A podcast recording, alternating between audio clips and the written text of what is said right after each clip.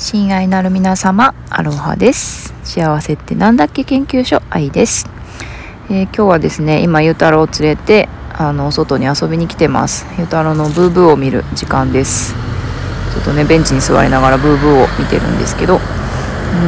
とバンクーバーはすごく秋が深まってきて葉っぱも色づいてでちょっとねこの間雨が降ったのでキノコがねすごいいろんな種類のキノコがあってそれをゆうたろうが棒でツンツンしたりして遊んでるんですけど、うん、こうやって見てみると本当に面白いな自然って面白いなって思ってキノコって特に不思議じゃないですか。でもキノコってなんか不思議な生き物なんだけどこの間なんだっけ誰かに聞いた木木と木の間の土のその伝達役をキノコがしているみたいなお話を聞いてうーんなんか面白いですよね。で本当にこの葉っぱの形とか土のね上に生えてる石の上に生えてる苔とかこのそしてまたこのキノコとか一つ一つ見てると本当に美しくて面白くて。でそれを引き目で全体として見てももう完璧に整合されててで本当にこうやって見てると46、ね、億年前からでしたっけ？この地球の命。地球の 地球の年46億歳。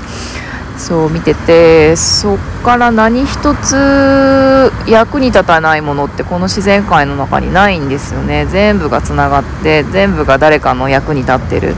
そうそうして循環しているっていうのがこの生き物の命の世界だなって改めて考えたりしてます。でそういう中でね私たちの人間っていうのはどういう役割を得てるんだろうっていうふうにすごく思いを馳せる機会が多くて、うん、やっぱりねこうやってブーブーブーブーゆたろは大好きだけどブーブーがね空気を汚したり、うん、ブーブーが走るためにね、土を掘り起こして道路作ったりっていう風にまあ、自然のね何かをこう切り開いて人間はこうやって生きてるわけなんだけどその命の大きな循環の中になす人間の役割って何なんだろうなって思ったりします。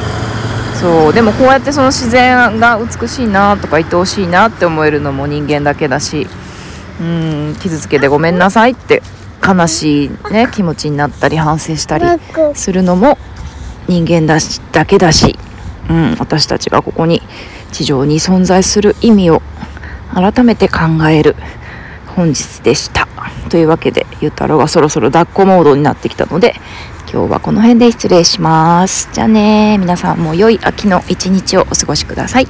バイバイ。ゆうたろうバイバイは。バイバイ。バイバイ。